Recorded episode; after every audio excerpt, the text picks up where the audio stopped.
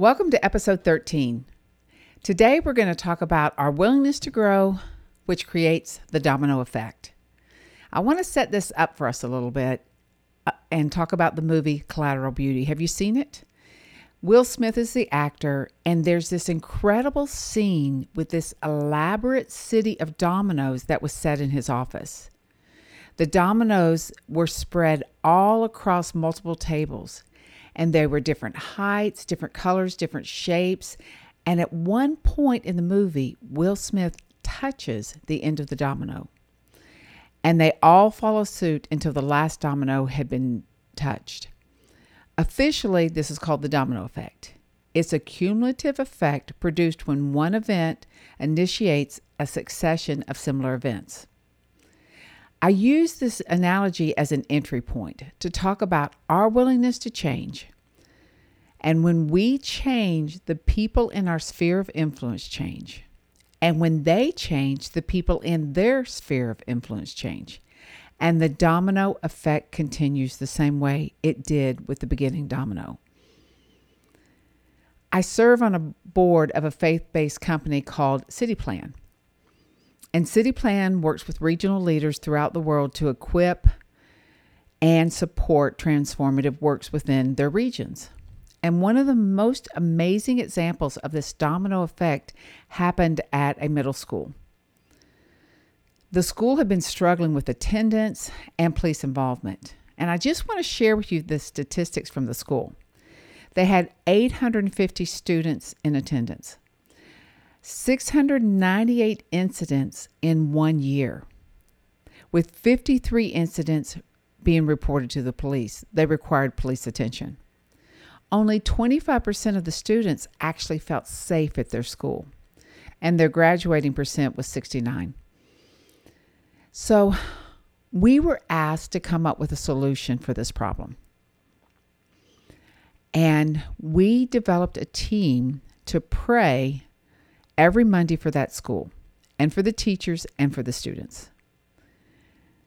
And after five months, the statistics showed, after five months, the statistics showed there were only two campus police reports. Now, there should have been 26 based on the percentage from last year. Their attendance shot up to 93%. And the two most difficult students became the cheerleaders for the school, encouraging students to do their homework, encouraging them to come to school. They would check in on them. Why weren't you here today? That was a significant domino effect for that school and for those teachers, for the principal, for those students. And you know that as they left and saw this change every day, it affected their homes, it affected the students' parents and their siblings because it was a domino effect. It was such a positive shift from what was happening before. And it was the school's willingness to try this type of solution that brought change. And that change created a domino effect on the entire school. And the children were safer and they felt safer being in school. Now, that's an incredible story. And, you know, one of the first steps in recognizing you are an agent of change is realizing that you have a sphere of influence. And this sphere of influence is touched by your behavior, the decisions you make, the actions you take, whatever it is, whatever comes out of your mouth, whether it's good or bad. The people that surround you are affected by you. And your sphere includes your family, it includes your workplace, it includes your neighborhood if you live in a neighborhood. Wherever there is a constant group of people that you're influencing on a regular basis. So I want to talk about just a couple of spheres that you can that you can really influence. And one of them is the family and the other one is the work environment. So let's start with the family first. So the question you want to ask yourself is how do you want your family to grow under your influence? What do you want your family to be like? And how do you influence that? I'll share a little bit of how my husband and I decided to raise our children. For us as parents, we wanted our home to be a safe place for our children and for the other children in the neighborhood. Our house was the hangout house. And we set boundaries to make our home that way. Now, having a safe place was more important to me because growing up, my home was not a safe place. My father was bipolar and an alcoholic, and there were many times of great fun in our house. He was incredible, very charismatic, lots of fun, but there were many times of not so much fun. And everything hinged on how he felt, what mood he was in. My siblings and I were not allowed to talk freely in our home, neither was my mom. We were always walking on eggshells, making sure we did not say or do anything that would incite my dad. And if we did, we definitely felt his wrath. And the really sad part of this is for him, he was given the opportunity to get help. His company loved him and loved the work he did. He was so good at it. And they offered to help him. They paid for his initial uh, treatment to see what was going on with him, took care of him. But in the end, he decided he didn't want help. He refused their help. And of course, it cost our whole family. That decision had a very negative influence on us. My parents divorced after 23 years of marriage because my dad's disease had progressed so severely. And my dad spent the latter part of his life alone. He had alienated everyone in his family, all of us, all of us children. I mean, we would touch base with him, but it just wasn't conducive for us to hang out with him. And I wanted my children to have a different experience. So we set up some fun little things like during dinner, we always had table talk. And the kids could talk about whatever they wanted to talk about. They could talk about what happened at school. They could talk about good things, bad things. It was they could talk about whatever they wanted to, and they could feel safe and they would be heard. And nothing we talked about at the table ever left our house. So they didn't have to worry about sharing something and us confronting one of their friends or calling a parent. We we shared and and they felt safe. My husband and I also rarely argued in front of the children. If there was a problem, we would excuse ourselves, we would talk it through, and once we got on the same page, then we were able to talk to their kids with a united front and with a, a real heart of being in sync together. Now, were we perfect parents? Absolutely not. Just ask our kids. But we took classes on marriage, we took classes on finance, we sought counsel from other people who had experience, from our parents at different points in our children's lives when they were in kind of the preteen teen. Uh, we sought professional counseling to help all of us work through some of the difficulties we were having. We were all willing to listen and grow. And that willingness changed their lives, which impacted their sphere of influence.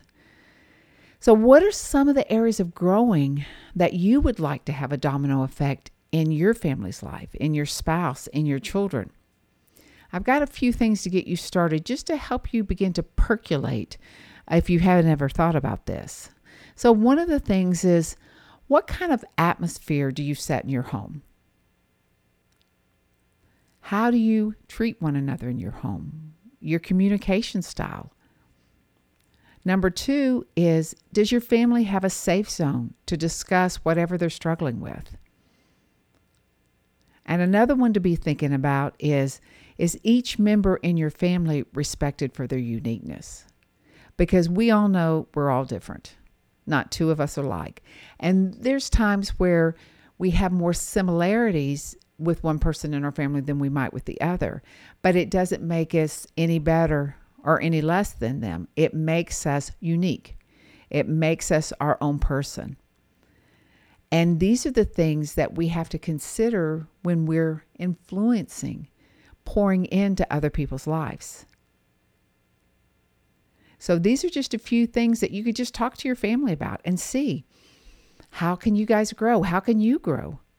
And then take a step, make a decision for that change in your family. One of my favorite resources is by Danny Silk Loving Our Kids on Purpose. Even the title, We Choose to Love Our Kids on Purpose. And one of his quotes from his book says When love and freedom replace punishment and fear as the motivating forces in a relationship between a parent and a child, the quality of life improves dramatically for all involved. They feel safe with each other, and the anxiety that created distance in the relationship is chased away by a sense of love, humor, and value for one another. I mean, that's that's a power packed statement, but it's so good because it's true. When we do things out of compulsion because we're afraid that that motivates us, then we don't learn to do things properly out of our own ability. When we learn to make good choices, then we make good choices the rest of our life. When we learn to make choices because we're afraid, then a lot of our life is driven by protecting ourselves and not being afraid.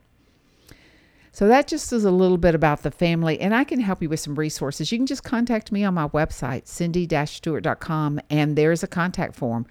Fill it out, let me know what you're interested in, and we can connect. The next area we want to look at is how do you want to influence others in your work environment?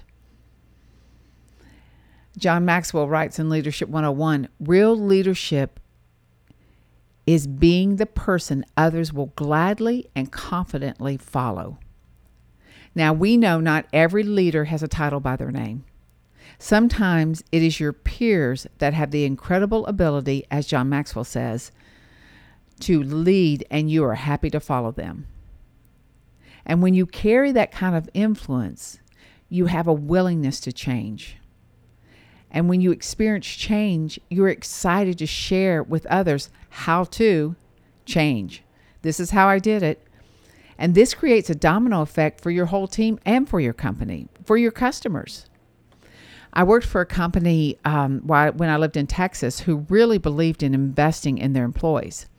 And at one point, they spent one whole year training us under the Malcolm Baldrige Award of Excellence. So everything we did was reworked to a place of excellence. Whether it was a total re- readjustment, a total rewriting of how we did it, or just little tweaks here and there. We learned how to take any area of the company and look for ways to continuously improve. Personally, I was in human resources, and our customers were our employees of the company. And one of our biggest focuses was taking good care of them and their families. From insurances to transfers, they were getting moved to different parts of the country and making sure that that was a seamless process for them, for their families, for their children, that they were able to find the right schools, the right houses. I mean, the company really wanted the best for their employees. And I learned how to develop and identify best practices. I learned the art of problem solving in both the process side of our company and on the personnel side, and, and really the customer service side.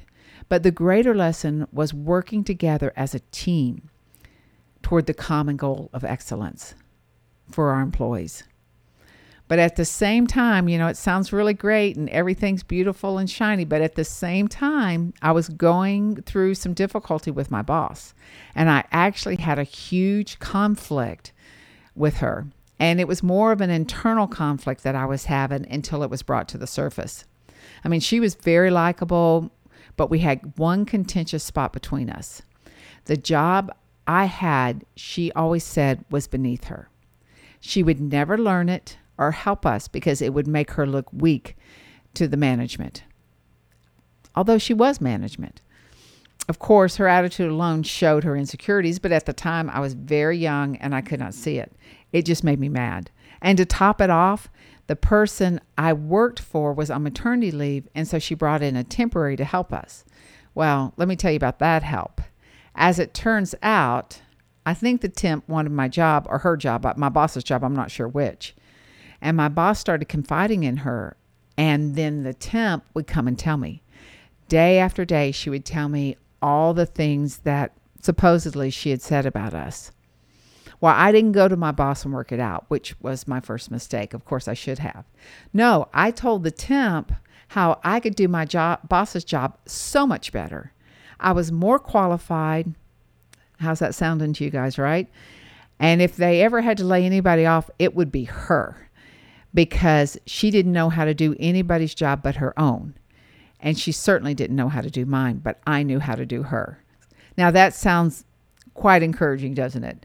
The insanity of my insults played right into this temp's hands. She immediately went and told my boss. Fortunately, my boss was quite surprised and gracious. We were able to talk through what I felt like was the contentious spot for me. And I told her how I felt, and she told me how she felt, and I really gained a great understanding. And we were able just to move on from there. Uh, but I had to apologize profusely because I was wrong. I should have never talked to anyone else about her. And when I started feeling this anger toward her, I should have gone to her. But I didn't. And fortunately, it all worked out, and I stayed with the company until we moved uh, to Georgia. But that's what we learn. We learn how to change. We learn that that willingness to change, to to learn from each other, to grow,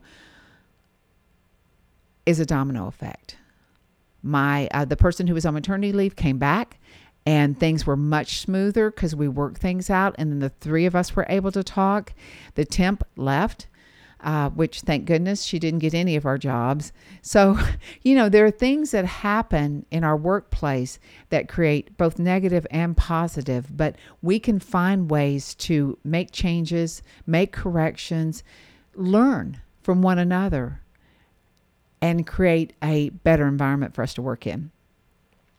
You know, I have a free ebook called Relational Leadership that gives four strategies in relating better to the people you work with and to your employees or to your team. And it's on my website, and the link will be uh, in the description of the podcast uh, please take a minute to read through it. And there's a quiz that you can take that will help you understand how you process, how you communicate and interact. And if you can get your whole team to take it or the other people in your department to take it, it really is an eye opener in understanding how do we make decisions? How do we communicate? How do we recharge our batteries? It's really a, a good tool and and some of the areas that you can grow in you can learn from just working with each other working on this relational leadership and then helping each other find those areas of growth that will make your team better and that will create that domino effect so ask yourself what are some of the areas of growing in your work environment that would produce a domino effect for the people in your sphere of influence and like with the family, I'll give you a few ideas as a starter just to kind of rev the engine. So think about how well do you engage with others in your work environment? How well do you communicate? Uh, how well do you listen to what they're saying? How well do you respect the work that they're doing? That's a big that's a big one. And the second one to just kind of ask yourself is do you invest in others' success? Do you help them get ahead, to be successful at what they're doing if they're having a hard time? Do you support uh, and encourage them in their function? And the third one is where do you need to grow? What are some of the areas that you know if I just took one step and learned a little bit of more about this or maybe was able to spend a little bit more time with my coworker or my boss or with my customer i would be able to glean from them and grow to that next level. So think about those things. I, actually have two other podcasts about leadership.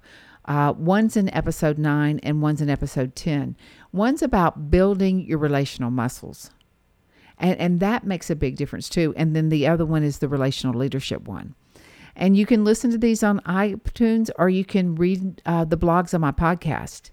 And sometimes you just need a little help processing where do I need to grow? And is there a place that I'm really not willing to? And what would it take to flip that switch So I really can be a positive influence on my family. I can create a healthy environment in my home.